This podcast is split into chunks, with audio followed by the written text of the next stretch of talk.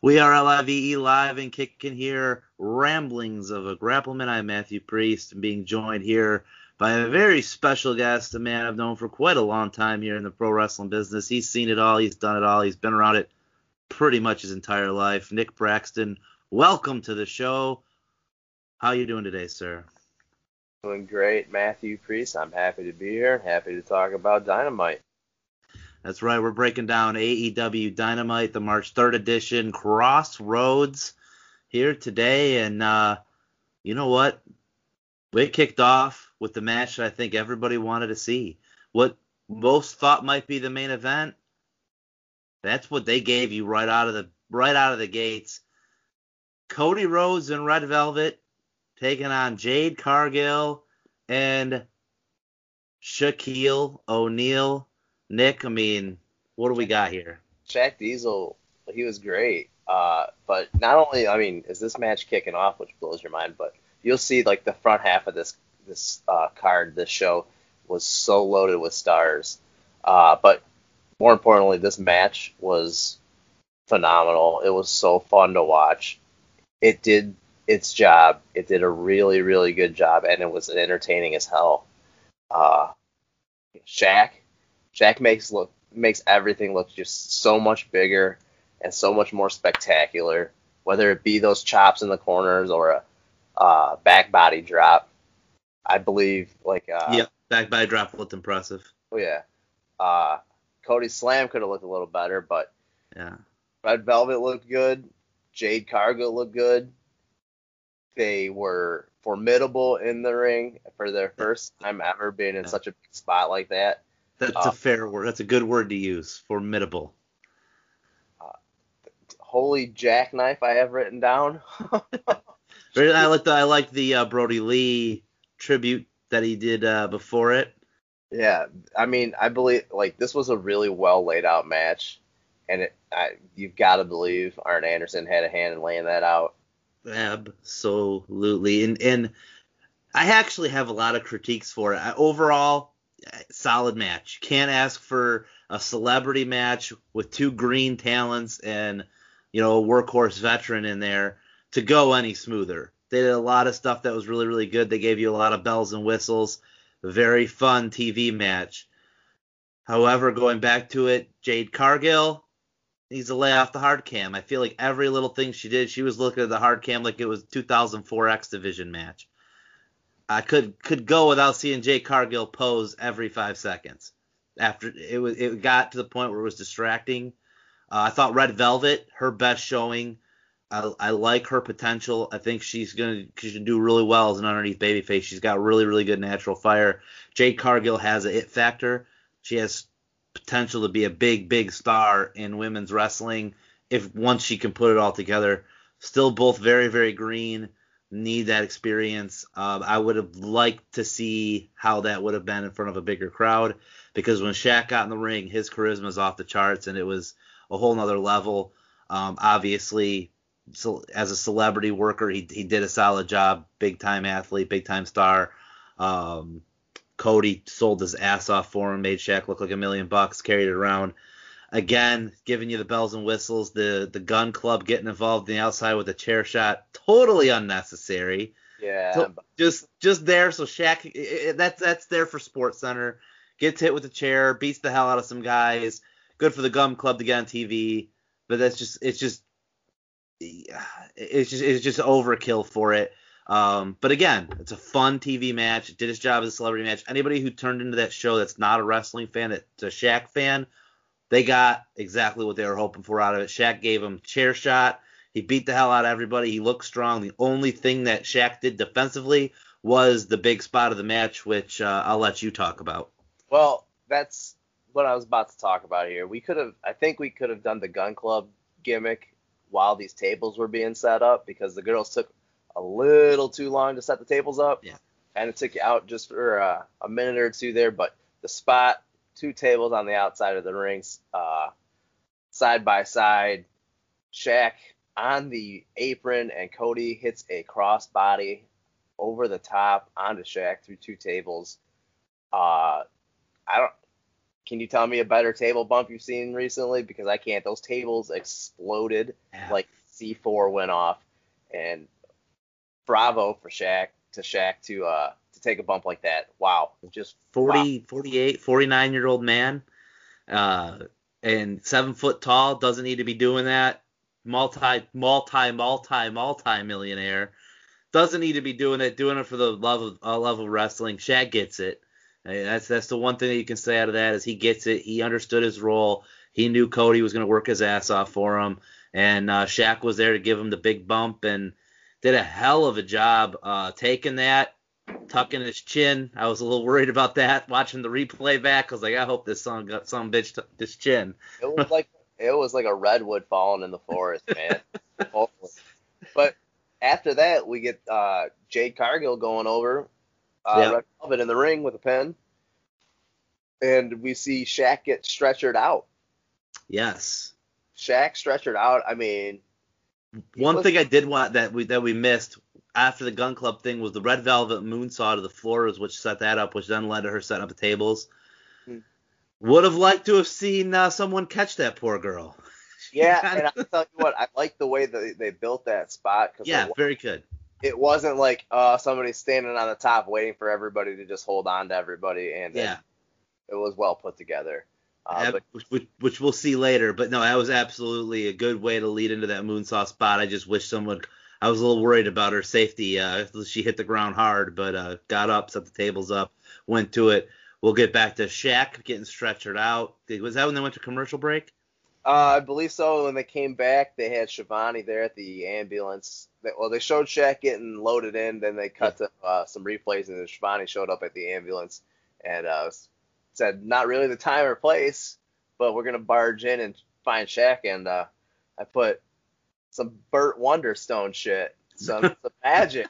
Shaq's not even in the ambulance. What the hell happened to him? He's seven feet tall. Yeah, you know, You know, I'm sorry, it was hilarious when you if you go back and watch it, they put Shaq in the ambulance and uh, they go to shut the doors and Shaq has to bend his knees up towards him to bring his feet in because he's too damn tall to uh, to be laying down in the ambulance. I'm glad I wasn't the only one who noticed that. But uh no, it, it just again was just like, what is the point of this? I, I- you know, we were texting during it, and I love it. You're like, he must be coming back as uh as the Kazaam or the Yetai. So um we'll see what comes out of that. But again, just under Shacker here in uh, AEW is what I'm calling it. Just just the magic. Burt, I love the Burt Wonderstone reference. You can't go wrong with a little Burt Wonderstone um, on a daily basis. But Abracadabra. That's it for Shaq. I mean, who knows if we'll ever see him again? Was did he do did he do the basketball games last night before the All Star break or uh Did not see anything. I did not. yeah, we're we're wrestling fans, not basketball fans. So uh hopefully uh hopefully this did a good number for AEW. The ratings had to have come out. I just haven't seen them um by the time we record this and Well, it's gotten praise everywhere I've looked. Yeah. So, uh, did main, some- mainstream it was everywhere. It was uh, Shaq was trending uh, number one on the Twitter. Um, so AEW did its job there, did a really good job, and then real smart to follow up Shaq, their biggest celebrity they've had. Yeah, they had Snoop Dogg recently, but Shaq to me is bigger, bigger star than Snoop. Um, and you bring Jericho right out after it, who's arguably your biggest recognizable wrestling star. Time out. We don't. We go to Pac and Fenix taking on Oh, my, ah, yeah, you're right. You're right. which was what the first time Pac and Fenix teamed up in quite a while. Two thirds Yeah. of triangle, uh, and this match was just plainly there to make them look good. It was a hot start. They wrestled uh, John Skyler and D3, which you wouldn't have known unless you were listening really, really closely. Fenix, it was a hot start. Fenix, man, he runs that rope and hits that kick. That was so on point. That was one of the best ones I've ever seen him hit. Pac's 450 was just, it's always good. The man doesn't miss.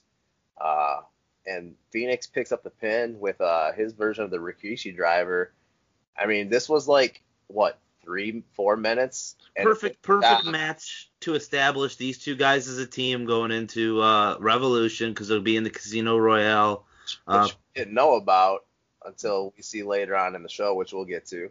Right. Uh, but it's, it's a good way to showcase these guys as a team. You keep them established. You have arguably your two best athletes uh, in the company that you're going to put on TV after Shaq. So I do stand corrected there. It, it was just a good way to give give uh, people a, a, a, lot of action in a short amount of time and build two stars.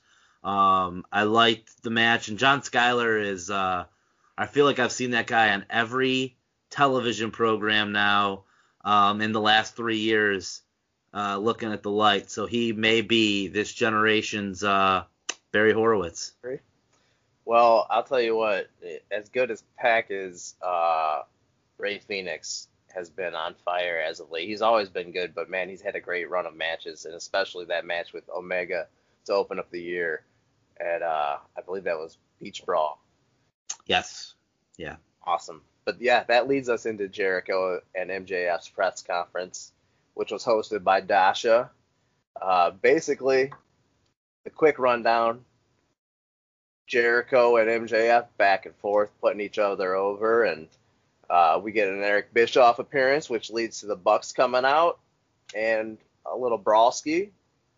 Yeah, it was it was interesting with all the with with Shaq there, and they do a press conference. They do bring uh, Barstool Sports guys in, uh, two Barstool Sports guys, and you get Conrad Thompson uh, from Turkey Tits. yep, and then uh, and then Eric Bischoff. Would I, w- I would have hoped that that would have been a good opportunity to get more than Barstool Sports there, um, especially with you using two interviewers. Um, but it is funny that they had the one dude, I don't know his name, a Barstool Sports guy was just on the NXT uh, Takeover pre-show two weeks ago, and now he's uh, doing the AEW press conference. So good on uh, that fella get his name on TV twice. I mean, just media. I mean, especially yeah. a pandemic, these guys got to get tested too, so they got to bring yeah. in people they can, you know, I guess trust. And but it was funny. Jericho dropped uh, the names of Dwayne Johnson and Paul White in the beginning of that promo. Uh, what else? Oh, Proud and Powerful was included in the promo. We got to hear from uh, Santana. Uh, Bischoff is definitely the running gag on these press conferences. Yeah. Been to everyone, and I think uh, Conrad has either, or maybe he missed one, but he's always there too. Yeah, this is a, I think this is a second appearance yeah. for Conrad, but Bischoff is definitely, uh, excuse me, Bischoff is definitely uh, a scene stealer when he gets out there. He he could get over. man, choking on my own spit. Uh-oh. Um, but Bischoff, uh, always good on television, and he can come out there and he had what 30 seconds of TV time and maximize his minutes so much. Did a great job, and we get uh, the Young Bucks coming out talking about how personal this match is now because, you know, a week ago we had uh, MJF and Jericho take out Papa Buck, and the Bucks come out to basically, man, they put Papa Buck over and just there would be no AEW without Papa Buck, basically, and we get the lineage of that uh, history. Uh, and we get the brawl between the Inner Circle and the Young Bucks, uh, four or five on two, and then we get the save from the Good Brothers and Brandon Cutler, and then we get a uh, big old table spot from the Bucks. It's it looked great. It was off the stage and off the entrance. Yes both Nick and Matt did dives through uh, MJF and Jericho through tables. But man, I wrote this down. That's already the second gigantic table spot on yeah. the card. Yeah, you're about 40 minutes into the show, 45 minutes into the show, and you're uh, you're you're you're killing the crowd with tables.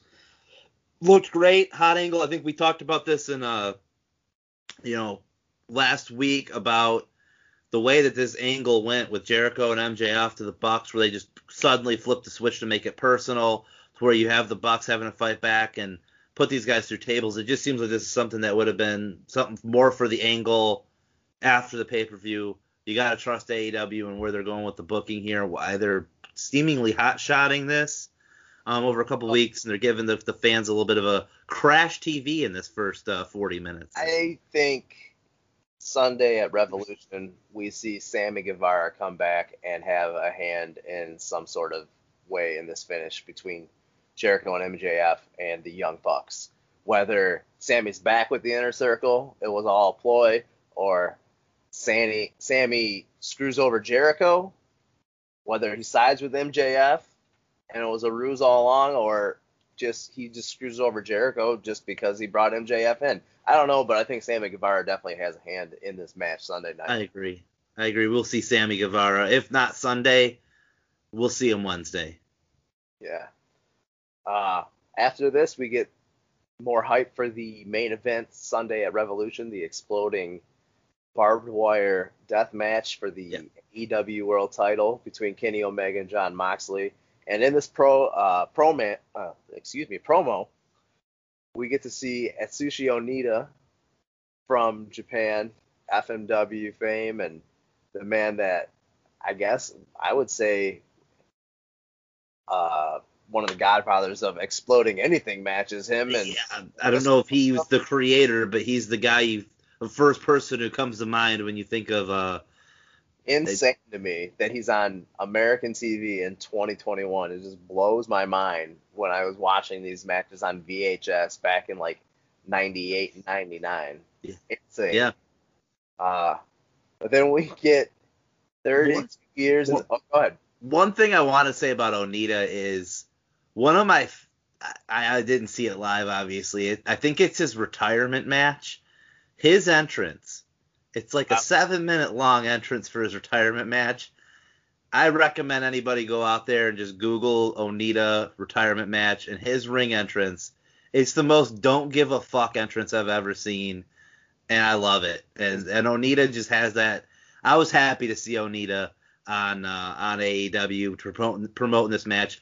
Didn't go with the angle I'd hoped they went with for it, but getting Onita in there to talk about it gives it that that edge, gave it that credibility, and brought some Extra. some interest from me to the match. Yeah, um, is that entrance you're speaking of where he comes out with a chair, his leather jacket, and a bottle of whiskey? yes. Yeah. Comes out to Wild Thing. Great. Yes. But, uh, just takes his sweet ass time, smokes I think like two or three cigarettes. it's just reminiscent of a guy we'll see here soon, smoking cigarettes coming to yes. the ring. And, whew.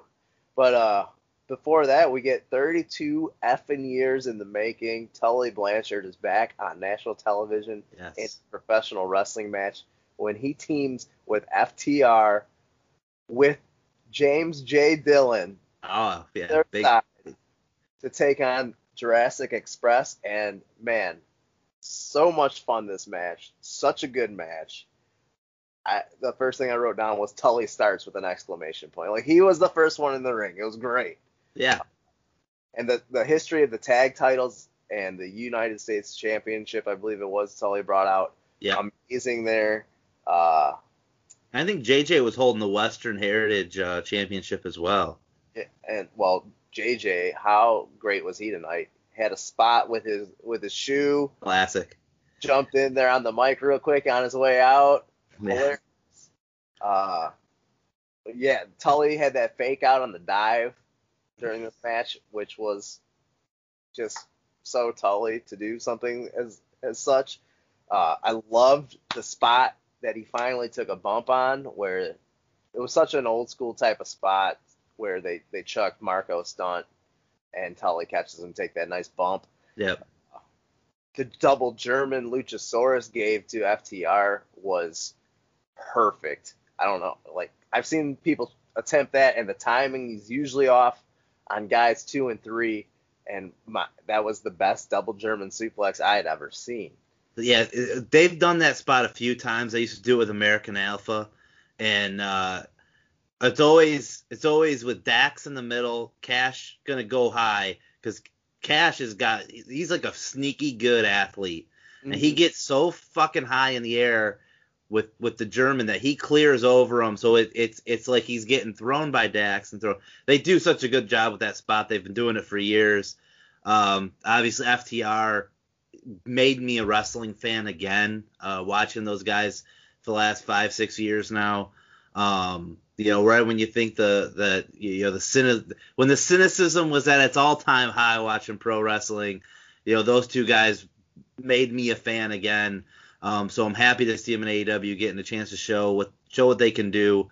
Um, and you know, going on there with Jurassic Express, you have your classic heel babyface match. Yeah, the shine was to show Tully, which kind of put a little bit of a babyface spotlight on the FTR, but made me just everything about the way this was laid out, booked, the way the match flowed, the finish, everything made me so happy. And it's things I've been waiting for, and finally getting the payoff. And JJ being out there it made me happy. I was a happy, happy, happy wrestling fan for about 15 minutes of this whole thing. Yeah, we such a great match. I didn't like the uh, the double team move that I believe it was Jurassic Express did. It was set up like Private Party. It was too similar to Private Party's finish, uh, where they did a Rana out of the corner, and I think Luchasaurus hit a power slam instead. Yeah, yeah, they've done they've done that a few times. Um, they did that when these two teams meet bef- met before, and I remember. Uh, I just don't know if FTR is the guys that, that can take it well because I remember Jurassic Express doing that with. Uh, uh, I want to say it was SCU, and Scorpio Sky was able to get a lot of height. Yeah. Right into the power slam, looked real clean. Um, but that was seven, eight months ago or longer. Who knows? The pandemic makes you lose some time. Right. Well, we also get a, a sick tornado DDT on the outside by Jungle Boy, and we also get a sweet. Uh, I get to see the the old Power and Glory finish of that. Uh, Powerplex. Powerplex, yeah, this big old suplex off the top and the splash brought back memories of uh, popping an old Coliseum videotapes. Yeah. Uh, yeah, FTR, you know that there's a match again. I, I can't tell you kind of left. There's a 60 minute match. I don't know if it's still out there. It might have gotten taken down. I think it was from Dax's personal collection with Alpha. They went to a. It was either 45 to 60 minutes, and they literally do every tag team finishing move in history. All of them. There's about 33 different tag team finishing moves they do through the whole sequence of the match. And that's the first time that I think they did the powerplex, and it just that's one that stayed in their arsenal and makes me so happy. But they between the two teams, they were hitting everything. Both teams hitting Steiner Bulldogs. Both teams when they were exchanging back and forth, hitting the same thing on each other. It's a, it's a fun match. Hopefully you can find it. I don't know if Dax had to take them down or not. I know a lot of those matches he was posting to out of his personal collection were getting taken down by WWE, um, even though they were hit with his own uh, camera on house shows, but I guess they still own the rights. So. Well, speaking of hitting things, Tully Blanchard hit a slingshot suplex. Hell yeah, he did. A win for uh, for his team, and we see the return of Shawn Spears as he comes in with a hood on. Was it a hood that he was wearing? A mask? Oh, he, had, he had the mask with a hoodie. Something, yeah. And takes out Jurassic Express, reveals to be Shawn Spears. So we're getting that horseman esque group that, you know, whenever there's a horseman that's managing somebody or involved in somebody and a couple guys come in on an angle, we always get to talk of some sort of new four horsemen. Uh, and we also get just a little peek at Arn at, on the on the ramp, checking it out too, seeing yeah, what uh, JJ and Tully are are doing. And JJ's leaving, and what was? Do you remember the line he popped? Schiavone popped him when JJ said something about it being, you know, out of out of line or something. Uh, yeah, I wish I I wish I had. Schiavone says, uh, "Oh, you're not getting any, paid anymore for that." Yes, yeah, yeah, yeah. That was great, great. You know, those two guys have such a long history with each other too, and that's feel good. That's what you know makes me feel good as a wrestling fan. Is that whole segment? Arn coming out, throwing the four fingers up, giving a stamp of approval to this new group. It'll be interesting to see if they add a fourth guy um, with Tully managing. Them. We'll see what kind of legs and longevity this has. Um, but I'm fine with just FTR and Spears being being a little group there. I think they're a solid trio. Um, all all three can go um, with Tully backing them for the long term. But if JJ sticks around be interesting to see if uh, they try to recruit Cody, and maybe that's the program. We've seen Spears and Cody quite a bit, knowing there's a history there, but I'd love to see Cody um, in the Gun Club, let's just say, uh, mixing it up with FTR. I think they'd, they'd, they'd put on a hell of a clinic. My take there, but we get to, uh, as you were saying, Schiavone getting his dig in and rushing things to Paul White, which makes you wonder how strapped for time. It felt like this show was on fast forward at times in this first hour, and they rush, rush, rush, rush, rush. So you get to Paul White here, and I'll uh, let you speak to what old Big Paul had to say. Yeah, well, Paul was talking. Oh, first of all, he looks great. He looks like he's in just great shape, better than what we've seen him before in the past in uh, WWE. But you know, he's talking about you know Paul. He, as in Paul, is talking about uh, the debut of AEW Dark Elevation on Monday. I think it's the 13th on YouTube, which he'll be co-host yes. with Tony Schiavone commentating, and talks about scoops in professional wrestling and how he's got a scoop of his own. And on Sunday at Evolution, which is a quote from Paul, but Revolution, uh, we get a big Hall of Famer signing with AEW on Sunday, and it'll be the debut. And man, speculation all over online. Who can it be now? Who's a bigger signing than Paul White right now? I, I don't know if it's a bigger signing. My first thought was Kurt Angle. Uh, that's the first guy that popped in my head watching it Wednesday night live. Was like, oh, this is them bringing Kurt Angle in. Um, then the second guy I thought of was RVD. Um, those were the two guys that popped in my head first. Not that they're bigger stars than than Big Show. Oh, no more BS, Paul sure. White. Um, no more bullshit. No more Big Show. Um, Big Paul White. But uh, yeah, I will definitely be intrigued to see who those. Those were the first two guys that popped in my head. Then you know, I had had friends thinking Christian, Bret Hart's name. I've I've felt I've, I've had somebody speculating on, so it's it's kind of wide open on who it could be. I know. You got thoughts? Sure, though. When you when you say Bret Hart, uh, I think on the Unrestricted podcast with Schiavone and Aubrey Edwards, they had Tony Khan on this week, and the Hall of Fame worthy signing will be a actual in ring competitor for AEW. He whomever is signing. I, I cut myself off there. It's not. Who knows? It might not be a he. It might be a she. It might right. be uh, someone you know from the women's division. I've heard you know people speculating names, uh, but we don't know, and it it's it's just exciting to me. I can't wait to see another name added and just another one of these moments that they can drop in and these signings are just plentiful and fun. It, it, it takes you back to 1996, 95, 96 there real quick. But um, another name that had popped in my head and that I actually had to do a little research on was Jeff Hardy, thinking they could swerve people I having uh, Paul announce it. Uh, but I think Jeff Hardy just re-signed a deal, uh, doing some research. But uh, it'll be real interesting to see who it is. Um, it has to be it has to be someone that hey, there's no I mean what I mean the show was Wednesday, the pay-per-view Sunday, but the way they make this announcement, the way I mean this is the first time we see Paul White on TV and that's a very big signing and this is the first thing he's talking about and the first thing he's going to do.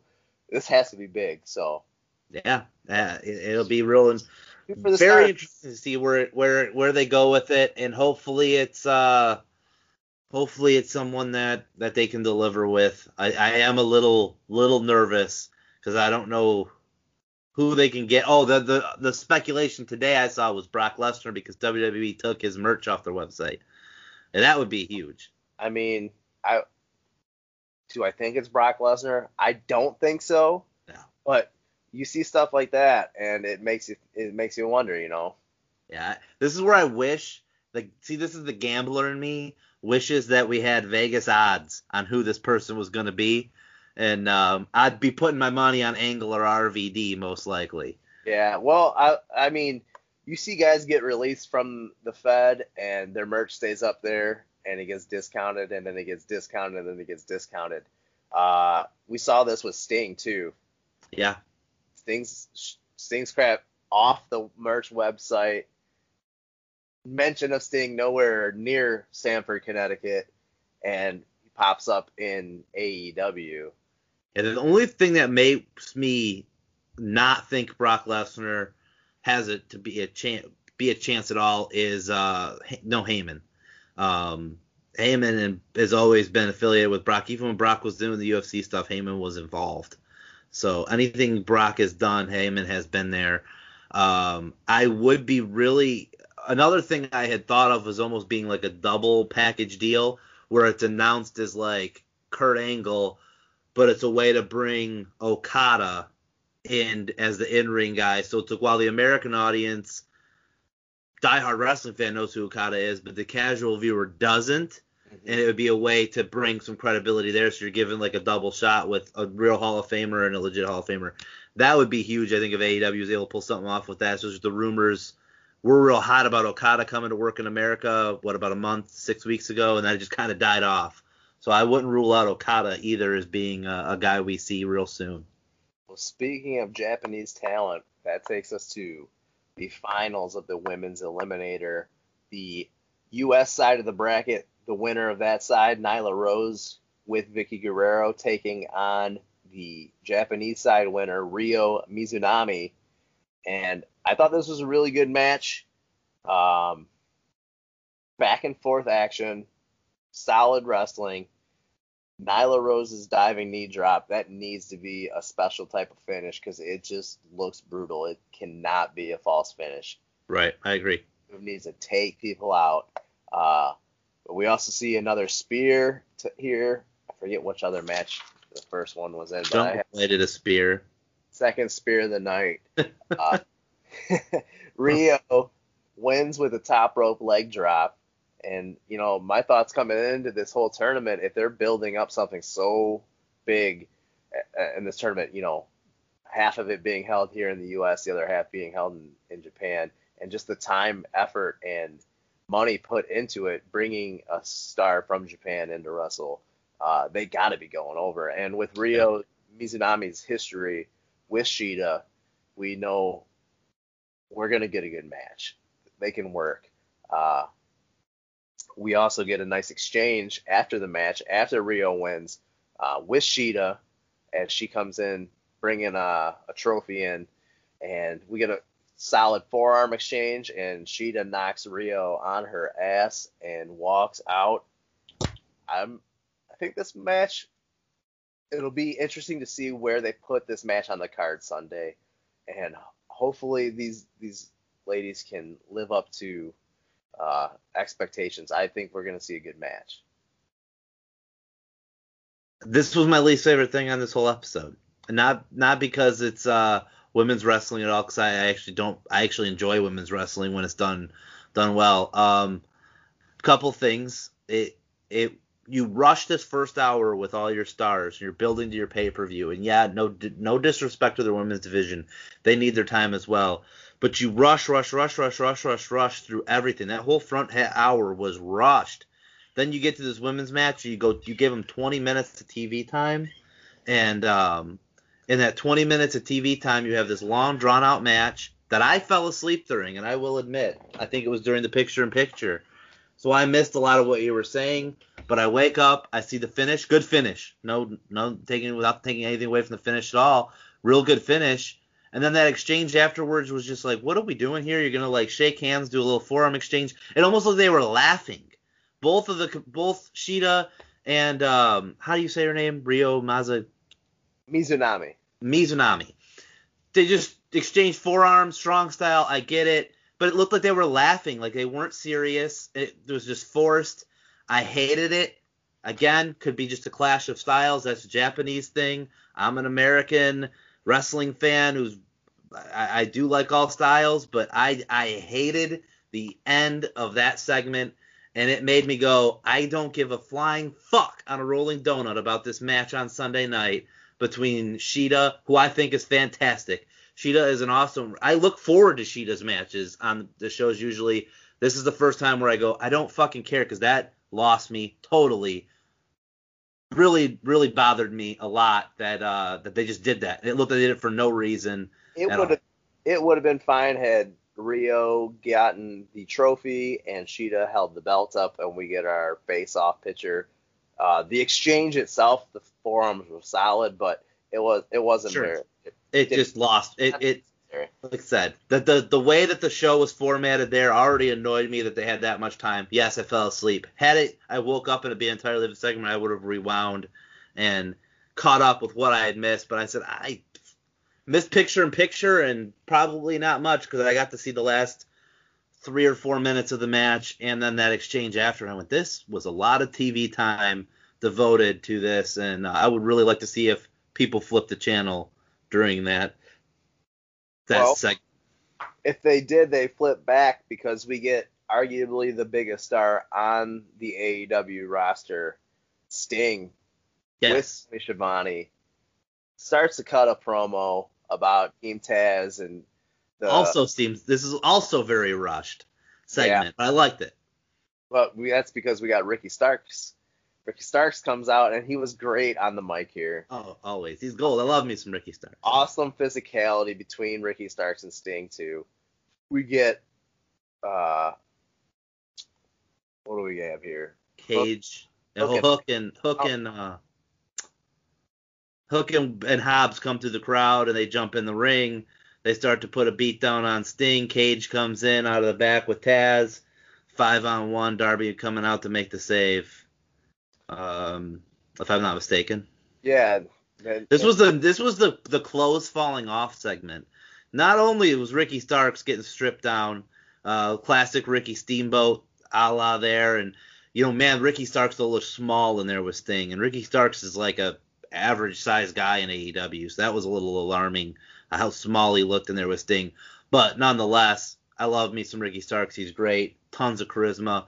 Bumped his ass off for Sting, made Sting look good. Great segment there. The guys come out of a beatdown. Darby making the save, but Brian Cage's britches falling down was a huge distraction. Oh, Put a fucking belt on. hey, Darby and Sting showed some good teamwork, showed that they can team together, not just two individual wrestlers that are going to go into this match on Sunday. Uh, it was a great, it was a good segment, man. Yeah, I loved it. Loved it. It was a good pick me up after what had just happened uh, with the with the women. And then we get the face of the Revolution qualifier match, which hosts two young up and coming talent that we are seeing more frequently on AEW, whether it be Dynamite or Dark. We get 10 Preston Vance of the Dark Order with negative one uh, taking on Max Caster. We get no Anthony Bowens here. He's out with an injury, but we get Scorpio Sky on commentary, which I'm sure we will be talking about here. uh, Caster had a great rap coming out, probably his best to date. Yep. Scorpio Sky basically said, "Fuck Cody," uh, and Pretty much. he was really heelish on commentary, Yeah, uh, but it sounded forced to me. I agree. Did Scorpio like, Sky's such a good baby face. Like, why? I mean, he does not have. the whole run with Jericho, and you know he wasn't even supposed to be in the tag team tournament. Daniels is out, and he comes in. He he gets the pin. Uh, I think he got the pin in every match leading up to the finals. Uh, he wrestled that first match in in street clothes, so over. Gets a uh, a pin on Jericho, and Scorpio Sky and Spears to me are the two guys that they've they've started and stopped more than anybody else, and Sky especially because I think Scorpio Sky after the first six weeks of Dynamite, you had a bona fide mid, upper mid card dude on your roster that you made a star and then you didn't see him for three months. And yes, the pandemic hurt things because he was stuck in Cali for a while. But since he's been back, it's like you'll go six weeks without seeing the guy, and he's so talented, he's so good. And I understand he's not a great promo, but he's got Daniels and Kazarian around him. Those guys can cut great promos. They can mask that and let Scorpio Sky go out there and work. And he's such a great babyface. And as a heel on commentary, it's, what are you guys doing? It, Um, it didn't work for me. it's funny you think this way where Sky can't cut a promo but has a podcast and the two other guys in the group can cut a promo but don't have podcasts. But nevertheless, uh, we get the second spine buster of the night in this match, but we get Max Caster going over yeah, a little surprise there. help with Jack from Jack Evans. But this is, you know, he Evans comes in with the mask gimmick on. This is the second time we've seen this tonight. and he blasts ten with a boombox. Uh, and we also well, it's like hitting it with a camera about 40 minutes earlier. right? We also see uh, Matt Hardy paying off Jack Evans. Matt Hardy willing to take. He said he's going to take out each and every individual Yeah. there in the Dark Order. Um, See, I, I like that. Had they not done that similar finish earlier in the show, I would have loved this finish. And I, I like that Matt Hardy clearly played him off. I think there's an alternative way they could have did the exact same thing. Um, they could have had uh, Jack Evans run out, cause a distraction. Caster grabs the boom box, nails him with the boom box behind the referee's back, hits the move one, two, three could have did the same. And then Hardy still pays off Jack Evans. But I also think this segment was poorly placed because you have Dark Order, Matt Hardy out there for a segment, then everyone goes away for three Right. minutes later. Hardy and Dark Order coming right back out. I think this probably would have been better placed right before the women's match. Give the women's match buffer, give the Sting buffer, and then come back with your main event. because of the way it was laid out, I think this upcoming Miro promo, promo, which was short, concise, better than last week's for sure. Definitely. I think the Miro promo should have been put before the face of the Revolution uh, ladder match qualifier, and then we could have had an old school ECW style Bleed it right in. Yeah, I'd have been fine with it bleeding right in. that payoff, and Matt Hardy coming out bleeds in and starts our main event, which is Matt Hardy and Marq Quen taking on John Silver of the Dark Order and Hangman Adam Page. Yeah, and to your point, Dick, that would have been even that would have been really good too, because you already had Matt Hardy walking on stage to pay Jack Evans. You could have had with the like saying like Evans comes out causes a distraction, Hardy pays him. Negative one's already out there. He could have been calling for Dark Order. You have a a mini melee here, not necessarily the full melee we're gonna get at the end of the show because I thought it was a good way to end the show. We'll get there. We have like a little mini melee here with the Dark Order clearing house. You go to commercial, you come back from commercial, and you're in your tag match, ECW style, like you said. That would have been a good way to save some time with everywhere else they were saving time. Um, just a really weird last hour of this program. First hour just hot, car crash, classic crash TV, and then the second hour was okay. We're back to a wrestling program. We're back to crash TV. We're back to a wrestling program. Just wildly, wildly formatted show. I am such a mark for that ECW style segments lead into Yeah. one another and turn a singles match or a promo between two singles guys into a tag match. Um, I've I've told Martel we need to book stuff like that. Before, Oh, absolutely. it's it it's a it's it's a great way to transition from one thing to another, and it keeps if it's good, which it should always be good. It should be you know it's, e- you go back and watch ECW cards, and they are there are the underneath card guys, the lower card guys that do this the beginning of a lot of ECW shows, and the crowd is so hot for it. Uh, flow of the show so important and i don't know how many how many shows you were there. 40 plus guys to get into a two hour show. I had at least two or three uh two or three ecw booked segments of a, a night to to get maximized time for people and maximize time on the show. And there's been other shows i've been on where i've told promoters hey you want to shave 20 minutes off your show? Smash these two segments together and reorder them and it pays off and works. Flow of the show is so important, and to the Miro promo was was misplaced. I thought the women's match was misplaced. You could have reshuffled this, reorder. You could have did a, a lot of different things here, but hindsight 2020, we're at a main event, which felt after seeing all that star power earlier, like okay, well Matt Hardy's out there, Hangman Page is out there, but do Marq Quen and um, John Silver really belong in the main event on a show? Well, guess that's what we're here for to find out. Well, they, I mean, they've been in main events before. Yeah. They're young on when it comes to national television. These guys are brand spanking new. Um, so the only way they're going to get main event experience is getting in the main event and Yeah. putting them in tag team matches in a main event with experience, more experienced guys, especially Matt Hardy. Yep. Hangman Page as well. Um, just gonna give them that rub, that main event rub and we see a, a pretty good match. But we, you know, we talk about I love the story. Love the story they told. we we talk about maximizing time. The ending of the show feels really rushed coming up. hmm But in this match, we get our third spear of the evening. uh, John Silver's John Silver, excuse me, brain the brainbuster he hit on Matt Hardy was phenomenal. Yeah. What do we see here? Yeah, John Silver has really, if there's one guy who's benefited from a pandemic, uh, John Silver has probably benefited more than anybody else. If there's Uh, a person that's built something off BTE this past Yeah, eight months, it's John Silver, and man, he's exploded. yeah, and and he's got great fire, um, which is, I mean, I've seen, I've seen a lot of John Silver matches before he was in AEW, and I mean a lot, more than more than I thought I ever wanted to see. I know a lot of people who've worked with John Silver, and I've watched matches, and John Silver seemed to be a constant, and Alex Reynolds as well.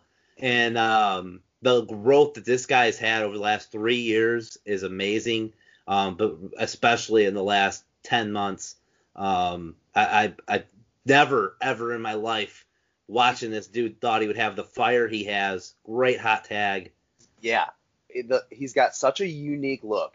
You look at him at I, I don't know his legit height, but it's Five, five, five, five, four. five Yeah. possibly, uh, but just jacked to the gills and charisma out his ass when he has been able to show it.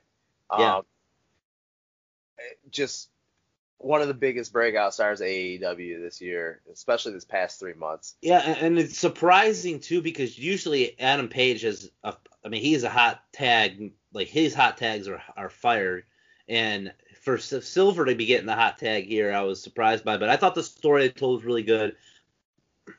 Matt Hardy, his over the course, I mean, he's been back, he's been in AEW a year now. I mean, it's been 50 weeks since he debuted, and um, it's definitely one of those things where it's been a yo-yo with But- Matt Hardy, and you're not sure what you've gotten. But I think his work the last five or six weeks is like something I can get behind now and say, okay, this is the direction they're going with Matt Hardy. I dig it. I thought he did a phenomenal job of telling the story with Marq Quen, um, who I think Marq Quen has a ton of potential to be.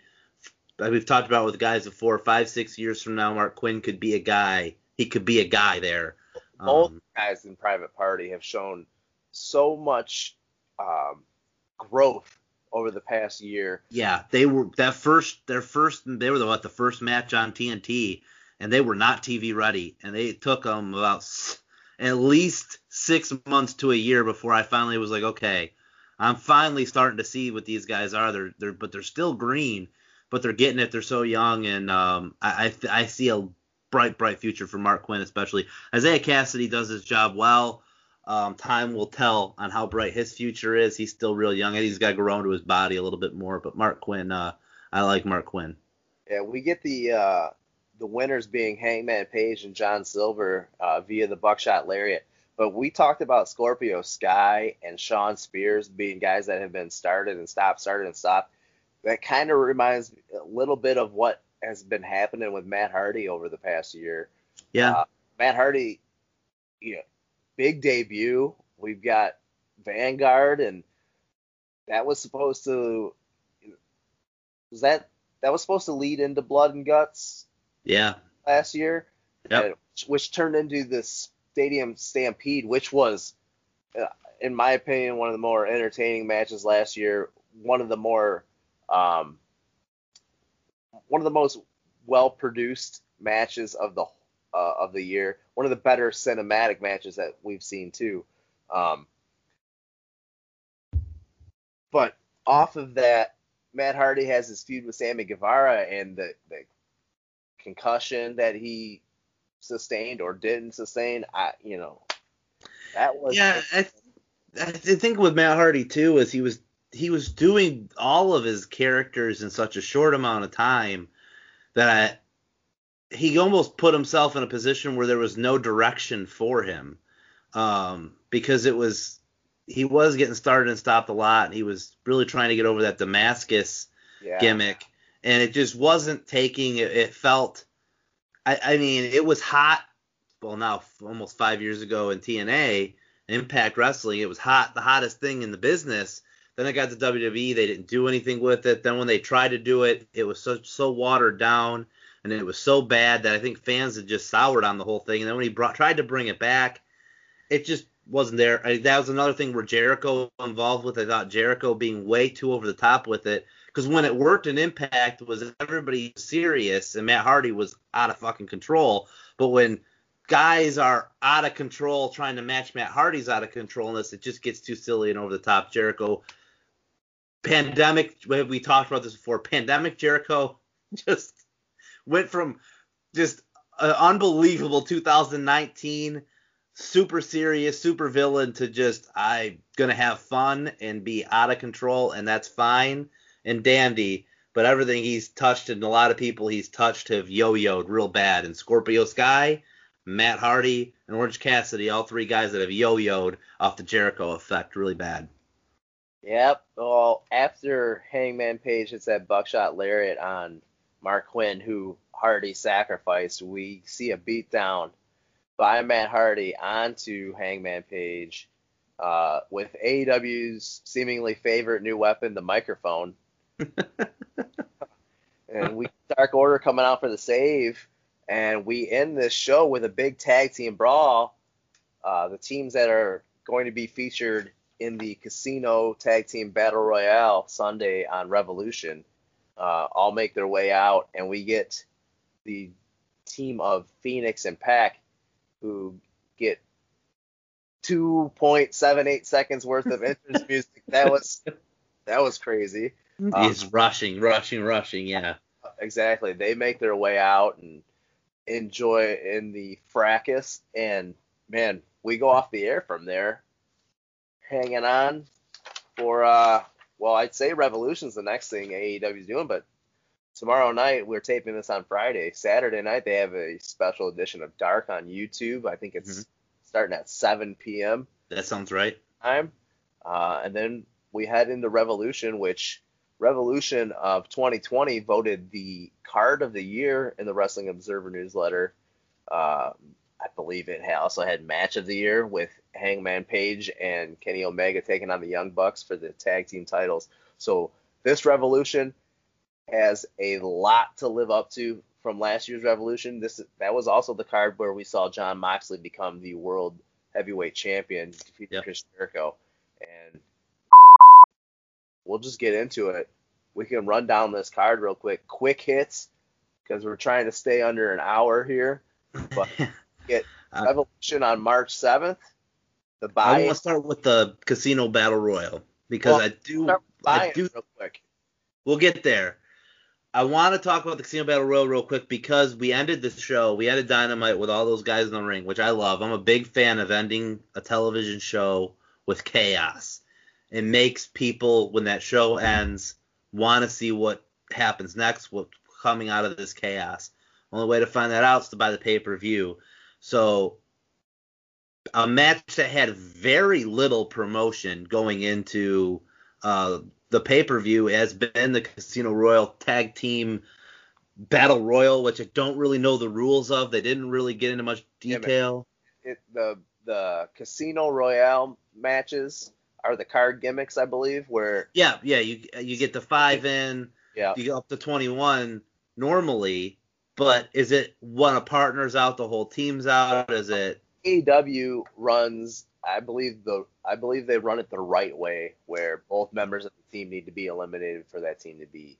I I'm a fan of that as well, and I think that's the way they should be doing it. But I am really intrigued to see how this match pulls off. We'll get to the buy-in after. I know this is going to be on the main card, but with the teams all in the ring, I thought this was a good segment here because you had Bear Country, who's only really been seen on Dark.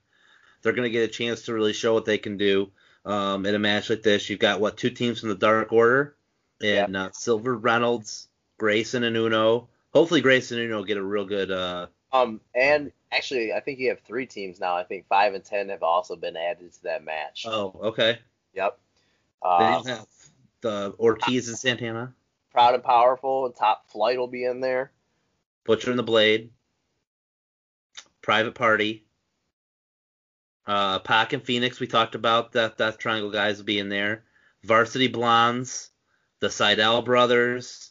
I'm Kazarian and Daniels, I think, are, are are in there. They they were in the ring. Uh, Cody and QT, or not Cody, Dustin and QT, who I forgot were a team. The Natural Nightmares. Um, I'm sure Luther and uh, Serpentico, the Chaos Project, will be in there. The Gunn Club. I don't know if it'll be uh, Austin and Billy or if it will be uh, the, little, the little other brother Colten. Be interesting to see who represents that. Um, and then um, are they putting uh, what the hell? P- uh, Peter Avalon and uh, was it Cezar Bononi? I think I saw them in the ring at the end of Dynamite too. I maybe. I mean, there was so yet many- no Jurassic Express or FTR, both conspicuous by their absence in the lineup for uh, for that match, which is surprising to me. Well, it'll be interesting to see who wins that match and who picks up the next title shot at whomever comes out of Revolution with the tag team titles. Um, Speaking of tag team matches, the Buy-In has a tag team match. That's right. It's set up for Thunder Rosa and Riho to take on Dr. Britt Baker and Rebel. Um, all well, three of these four participated in the Eliminator tournament obviously Rebel, the second to Dr. Britt Baker, did not participate. Um, great showing by all three women. Thunder Rosa making it to the finals of the U.S. side, and these three, uh, Dr. Britt Baker, Thunder Rosa, and Riho, since Riho's come back a couple weeks ago, great matches, entertaining matches. Uh, this they were be, all semifinals, right? I, I yeah, because Britt lost to yeah, yeah. Britt Thunder. That's a Nyla, right? Uh, yeah, maybe not. But anyways, they're they're. Yeah. Uh, beat Rico, and then Nyla Thunder Rosa in the U.S. final. Right. Uh, but will be a good match. These girls have been stepping up their game. The women's division as a whole, way different, uh, a way better look, better progression um, since we saw the inception back when AEW first started. I'm gonna be real. What intrigues me the most about this match is they threw that little blurb in that it, Rebel's hurt, so she may not be able to compete. If she can't compete, Britt Baker has a partner of her choosing. I don't think they would give us a surprise debut on uh, the buy-in, but I could see a return. I don't know where Kris Statlander's uh, injury status is. I don't know about Melanie Cruz, but these are two women under contract we haven't seen in a long, long time well, that I could see coming back. If that's the case, I'm definitely gonna have to say whomever's coming back to tag team with Dr. Britt Baker's got to be a heel. So narrow your list from there. Yeah, no, I, I agree. I, I, that's that to me is the interesting angle they're going with here. Um, but I feel like it has to be a returning competitor in that division, which is good for that women's division. If either of them uh, come back, I don't know really what happened to Melanie Cruz. She shaved her head, and they dropped that whole angle when the fans were gone. And she got Serena Deeb. She shaved her head, and then where'd she go? So hopefully one of those two are back, because both of those girls are, are great workers. Um, they'd be good good uh, assets to the women's division, uh, back and healthy, um, and in the ring. So I ex- I would be shocked if they debuted another female or brought another new new person in to be with with Britt Baker in in Rebel um, or her next program. We'll see. All right. So after the buy-in and main card, we talked about the Casino Tag Team Battle Royale. We get another tag team match on the card for Revolution. Miro and Kip Sabian taking on Orange Cassidy and Chuck Taylor. Uh, the former butler of Miro. Charles. Charles Taylor, yes. We see uh, this is set up because of, I mean, mainly because of the injury to Trent. Um, my biggest gripe is Miro. Miro coming into AEW had so much steam. Um, he was so over coming out of WWE, and I understand not wanting to um, you know, wanting to set your own uh, path and not having to come come in with what you were coming in with from the the Fed, but you are over. People loved you. I think Miro should have came in as a face.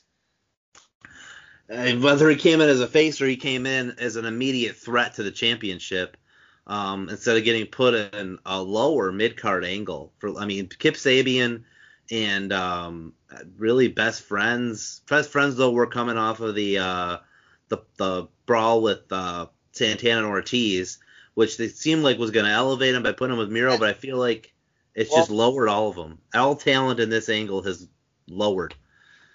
They've moved themselves down the card, and I don't know if it's the way that the angle's been set up, because you do have some hokey jokey characters. Chuck Taylor is not a serious promo. Orange Cassidy's not a serious promo. Miro can be a very serious promo, but he's been haha. And Kip Sabian and Penelope look great together. They're also lower mid card haha. And Trent, who is the serious guy on Best Friends, is was there and they were doing some brawls out of the the gaming stations and they like shut off their Xbox and they were doing a lot of different stuff with this. But the whole feud started with video games. It's been a video game feud. Then it turned into this whole butler thing. It's been a really weird program. Hopefully this blows it off and Miro absolutely steamrolls them in a short match where he can look dominant and move on to the next level that's yeah I come on we need our bill putting putting some steam into the Miro train. Yeah, get it going to the top. Yeah, I mean with with a nine match card, with one being a 40 man battle royal essentially, and the other one being uh, electric barbed wire death match, exploding death match. Uh, time is going to be very precious here, and this well, is a match if my pencil's gonna give you three to five, Miro over Strong. Shine the shine up Orange Cassidy and shine up Chuck Taylor. Hit all their shit in on Kip Sabian. Miro comes in, clears house one, two, three. Keep it moving on to the next. Barring any other match going over with a surprise quick finish, that should be the shortest match on the card. Yes. Um, but speaking of matches that I would like to see enough time given to, that would be the face of the Revolution ladder match. Yes. Uh, it, it's a ladder match. It's a gimmick match. You got to give these matches time. These yep. matches cannot be rushed. Um, but the winner of this match gets a title shot against Darby Allin Wednesday, the, just you know three days later three on TNT on Dynamite. Um, and the participants right now, we know five of the six participants. The original three that were announced for this match was Cody, Scorpio Sky, and Penta El Zero uh, Miedo. But we get Lance Archer from last week going over Rey Fenix in the main event to qualify. And as we saw earlier in Dynamite on Wednesday night, Max Caster beat 10 to qualify. And then we get a sixth man who Tony Khan stated on the Unrestricted podcast, it's not going to be the same person that is signing this big contract that Paul White has uh, has to announce. It's going to be yet another debut, which excites me even more. Um, rumors on the internet, the the most popular rumor. I mean, it probably shouldn't speculate on rumor and innuendo, but I hear a lot about all ego Ethan Page. Uh, he, Seems he logical. Left, he left Impact, and I, who knows? You know, his last match at Impact was um, what's his karate gimmick? The Karate Guy. Karate Man, yeah. Karate Man, and you know, after that match aired on that pay per view, Ethan Page had some words for Impact and was not happy with them and how he said this match unfolded. Who knows? Maybe it is a work. He is from Canada. He uh, is a fan of, of the Bret Hart, so could be a work, could be a Montreal screw job in air quotes. I say, who knows? Maybe he comes back, shows up in AEW with AEW's involvement in Impact. Maybe we see an AEW Ethan Page and an Impact Josh Alexander taking on each other one on one. Who knows?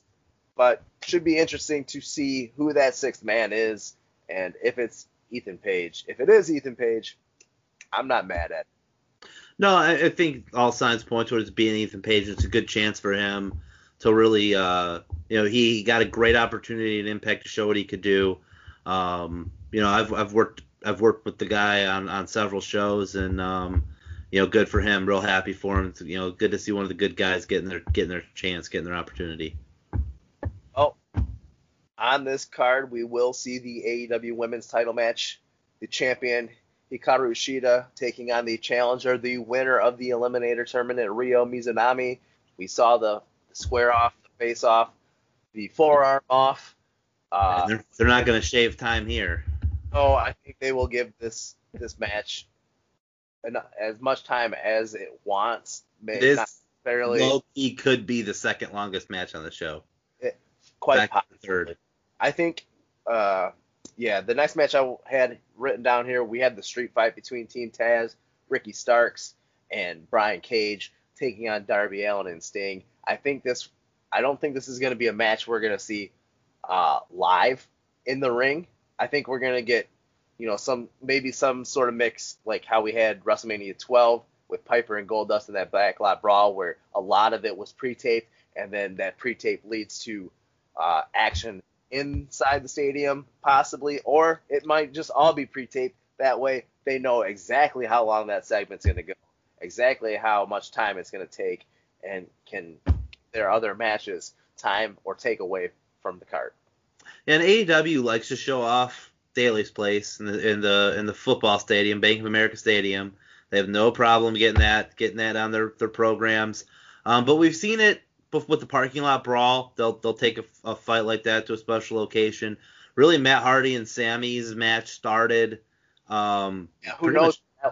I mean, at the field and they brawled through. And yeah, who knows where that was going to end? And the fact that that match ended where it ended and how it ended is still how they got there is still some paranormal, was, just some unexplained science. I like how that gets swept under the rug and uh, people turn a blind eye to it and still put their uh, rose-colored glasses on. I mean, but, I watched that pay-per-view and I uh, I saw that bump and I just yeah. The first thing I said, I was t- I was sitting with a non-wrestling fan. I said, "Ooh, that's not going to play well online." I was sitting, yeah, I was sitting with someone who is uh, very involved in the business and who's worked with AEW, and they were very mad. They were very mad that that thing continued the way it did after uh, said situation happened. That they let it continue because um, it should have ended. It should have stopped. But, well, speaking of Matt Hardy and concussions, we go into the big money match. The quarter one earnings, whomever loses loses everything they've earned these past three months. We got Matt Hardy taking on Hangman Adam Page. Decent build for this match. Uh, Carney Matt Hardy has been pretty entertaining on BTE uh, and and Impact nonetheless. Uh, we get to see Matt Hardy on Impact a couple times over the past month. They've and, they my take on this real quick is they've devoted a lot of TV time to this angle, but this is another one that could sneakily go quick and be uh, a, a, okay. 30 second match. I, I don't foresee this being the end of the angle. No. At least not with with Matt Hardy's carniness. I foresee that possibly uh, continuing on more and more over the next uh, the course of the next few weeks. Um, I, I think Matt Hardy wins just to take the money. Like, okay, Hangman wins the money, yay, but the payoff for Matt Hardy winning pisses a lot of people off. I think it's a better way to go. Uh, but we'll I, I agree. I I think there's a good chance so this could be. I would like to see this angle continue, but this could be something where you're gonna get get Hangman to join Dark Order coming out of it and need Dark Order. So if Matt Hardy goes up, it's got to be because of his cast of characters helping him get the win. But if this is quick, I could see Hangman. I wouldn't be shocked if this was like a 20, 30 second match. Hangman out the gates, almost reminiscent of like uh, Christian and William Regal like 12 years ago, where there's a lot of heat, a lot of TV time devoted to it, and they get eight seconds, and it's just boom. How well, you doing? Keep it moving on to the next. I could see that happening, but I can also see this this match kind of being uh, structured in a similar vein to Sting and Triple H from WrestleMania a couple years ago, where we get a lot of run-ins. Yeah, I I I, I think that's more likely to happen. Yeah, Dark Order, Private Party, uh, TH2. So should be fun. As I mean, is uh he does a good job at booking things like this. Um, their run-ins, if they, they're booked right, this should should be really good. Uh, yeah. More more this match I'm looking for more story than I yes. am wrestling match. Yeah, this this match I really uh, they they sold me on it because Matt Hardy has like I said hasn't done for 40 weeks didn't give didn't I didn't care about anything Matt Hardy was doing and then this new character and this whole angle's done a really good job of sucking me in. Hangman I like everything Hangman does typically so they've got me to where I want to see the match. Stupid angle to set it up, silly silly gimmick how to get there. But as far as what they've done on TV since they set the match up, I like it. Um, a lot of possibilities, which makes for a good story. Um, and Matt Hardy is a very good storyteller, and when he's in these roles where he's got that ability to just dive into a character and t- and and tell the story, he does a really good job with long-term storytelling. So I'm excited to see how they they pull this one off. Speaking of people that are good at storytelling and more importantly, long-term storytelling, which is not what we're seeing here. Uh, we get the tag team title match, the Young Bucks taking on Chris Jericho and MJF. We spoke, you know, last week, not on a podcast that we uh, released, but a little trailer podcast, a little test out for me and Matthew. Uh, but we think this angle kind of got personal too quick, a little hot shotting when it came to the the beatdown of Papa Buck. Um, yeah, it's extremely personal now. I would have liked the build to be longer, uh, more content for the build, but we're here now. It's hot shotted. I think, you know, I think we're going to see Sammy Guevara have his hand in this outcome by hook or by crook. I, but I don't know if his involvement helps or hinders the Young Bucks, screws over uh, Jericho and MJF, or inadvertently helps them, or there's a turn somewhere. I'm interested in seeing the outcome of this match for sure, and what Sammy Guevara's involvement will be. I I don't think this opens the show, cause, but I would like to see this match before the Casino Battle Royal. Um, because I feel like whoever wins the Casino Battle Royal could tip our hand a little bit which way this one goes if this is after. I think if this is before the Casino Battle Royal, anybody could win the Casino Battle Royal. But um, knowing who's winning that for a Wednesday night match doesn't always mean much for AEW. But um, I think it, I think it could tell could tell a story on who we're gonna see go up um, in this one. Little little put the Booker cap on there. But um, I, I agree with you. Sammy Guevara has to get involved somehow. The inner circle will definitely be involved. You'll see probably. And it's funny because we just talked about this with the Hangman match, and AEW doesn't care about like doing one thing for, as we were alluded to during our re- recap of Dynamite, multiple table spots, multiple um, same finishes in one show. This also has the recipe for inner circle involved, good brothers involved, lots of True. Lots of hoopla, for lack of a better word, before we get to the the finish. Um, could see could see some wild. This might be more in the Triple H uh, Sting vein of booking. Um, how we get there. Well, and that leaves us with our world title match for the first time in a major United States promotion on a pay per view we have an exploding barbed wire death match where the challenger Jon Moxley will take on the champion Kenny Omega with I, am assuming Don Callis will be there, but what a match concept for these two to have. What a way does this blow off this feud? How I mean, you would think this is the type of match that would blow off the feud, but the heat these guys have with each other. It's phenomenal. But one thing I really liked about this, this is a match you would expect Jon Moxley to be advocating for, and Kenny Omega is actually the one asking for it. What do you think?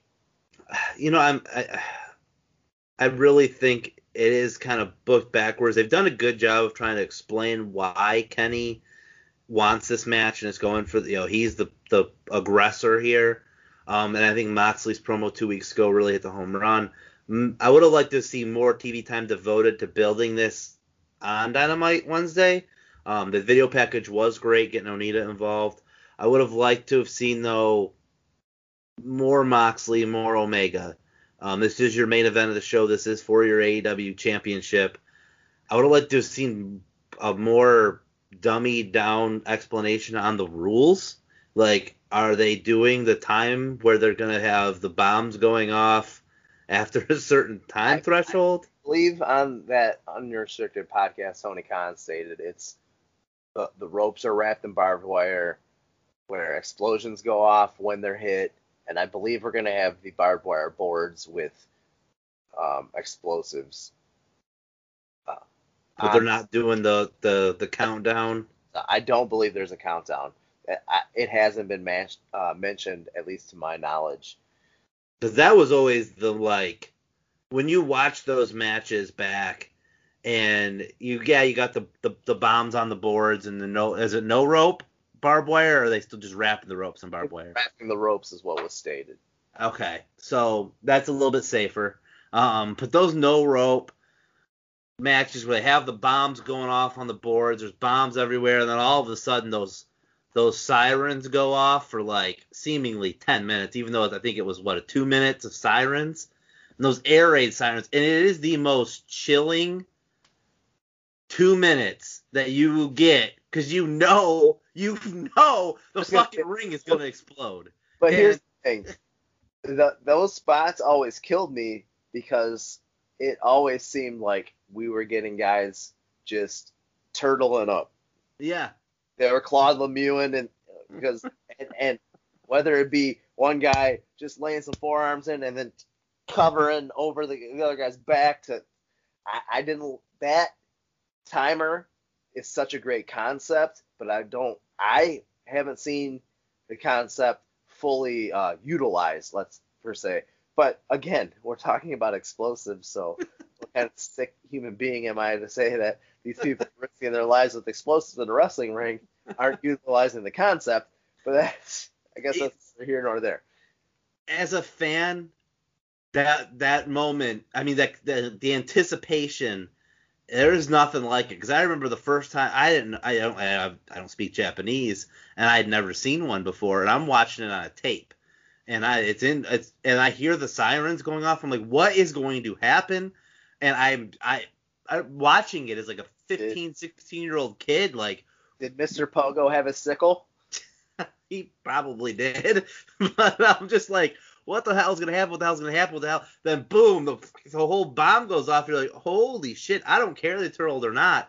That anticipation is insane, and that's hard to grab onto. And I, I don't know if there's that that's the end because that's the end.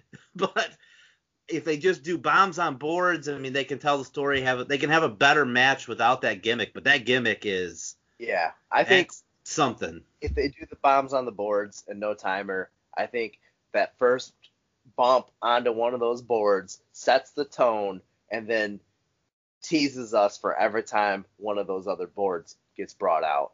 Yeah. Um, only other way I guess this match could be bigger is if it was in the middle of a pool, right? A floating ring. But I'm looking forward to it.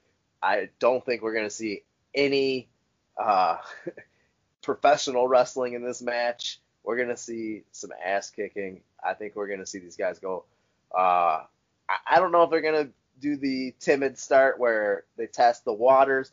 I think these two are gonna be like two Rams just clashing skulls and going 100 miles an hour. I don't think this one goes extremely long. It doesn't go world title match long. Yeah, it, I mean, it can't overstay their welcome. 20 minutes tops. If it goes more than 20, I mean, these guys will never lose a regular one-on-one match again because you, you literally blew them up and they still kept kicking out. But um, I can't wait to hear JR's commentary on this personally like, I can't wait for that because I don't. I mean, Jr. is a huge Foley fan. He's he's seen these matches, Foley Funk. He's seen it, but I don't know if Jr. commentating at this point in his career is uh is Man, really ready. I would say he's commentated the most just like I would say beautifully violent match that's happened Yeah. in the US. Uh the the Hell in a Cell between Mankind and The Undertaker. And Yeah. that commentary alone, how good that is, it gets taken out and stripped and put on YouTube clips over other video. It, it's I'm excited for Jr. commentating it. Yes, yes, and I think it will only add to the match as much as people may may or may not like Jr. Uh, he's He's He's- great. voice of professional wrestling. Yeah, so he's. I'll always love me some Jr. I think Jr. in this match reacting to what happens and putting over what happens is going to be very good, and I can't wait for that. I just hope, I hope that Excalibur doesn't steal every moment because he'll just be marking out where Jr. will get that emotion over. like we we've spoken about in the past, these three guys, Schiavone, Jim Ross, and Excalibur, have hit their stride and Yeah. have been such a formidable three man booth. It's so hard. It's hard enough with two guys in there to know when to say something, what to say. Uh, so chemistry between two people, extremely difficult. Three blows your mind, and they're only going to add to this match. This card looks great from top to bottom, but you could say that about any AEW pay per view card. Um, we have some really, uh, I mean, just first of all, we got great matches, but some of these stipulations, like we said, that, that the ladder match, six guys are going to be in there. Somebody we don't even know is going to show up. We also have Paul White's announcement. We have the ridiculous quarter one earnings big money match. The street fight will be, it's going to be something else. I mean, again, we both expect some cinematic type uh, elements. The tag team title match, the Young Bucks just great in ring. Jericho, MJF, no nobody really better as heels. MJF just what a great year he's Yeah. had. What a great run since AEW's debuted. And we top it all off with the exploding barbed wire death match. Yeah, I said exploding barbed wire death match uh, for the AEW world title between Omega and Moxley. Just I took Monday off of work for this card. So if that tells you anything, I can't wait to see this card. Yep, I'll be tuning in Sunday night. Sunday And your uh, pay-per-view providers call your pay-per-view or your local satellite or cable company. Uh, available on FITE.tv for international users, and streaming users can use Bleacher Report live here in the states. Can't wait. covers So it all. This so excited. Thanks a lot, ladies and gentlemen, for tuning in to our Dynamite recap and uh, Revolution preview show. Nick, do you have any closing thoughts? People can find you anywhere. Anything you want to plug? No, I mean, just go bcwa.com. Hopefully, we come back soon. We will only do it when things are safe and we can get that Copeland Center, the Cope environment back to what we had because there's nothing better than being there with a room full of BCWA fans. And Sunday night, I can't wait to watch this pay per view. I'm excited. Uh, just, yeah, man, I'm so excited. I love it. So we'll be back with some more Dynamite recaps and futures. Let us know what you think. Uh, feedback is always important and uh, appreciated. Negative, positive, I want to hear it all. Let me know what you think about this. And uh, can't wait to hear from you folks. And let us know your thoughts on Revolution and Dynamite as well. We'll catch you later on down the trail. Thanks for listening to Ramblings of a Grappleman. I'm Matthew Priest. Oh, I was going to add in there. Add in. Uh, hey, we'll be back if you guys like these segments, right now, AEW is the only real professional wrestling that I watch on a consistent basis. Um, I've spoke with Matthew Priest about AEW and doing uh, podcasts on wrestling today. Uh, there's a lot of content out per week, so we want to focus on what entertains us the most, and we hope and we hope that you guys are entertained just as much by it as we are, and then we can have our discussions here weekly with Dynamite. Um, and if you guys like it, let us know. Um, we'd like to come back and do a Revolution recap as well. So please thumbs up us. Do the things you do for podcasts nowadays, right? Like, subscribe, rate, review, uh, help help out, and yeah. So I'll close out one more time here with uh, my other outro. Uh, but all the things Nick said, absolutely. Um, we look forward to doing this. Look forward to talking some pro wrestling, the grappling business. So everyone out there, stay classy, stay cunning, and stay confident. We'll talk to you later.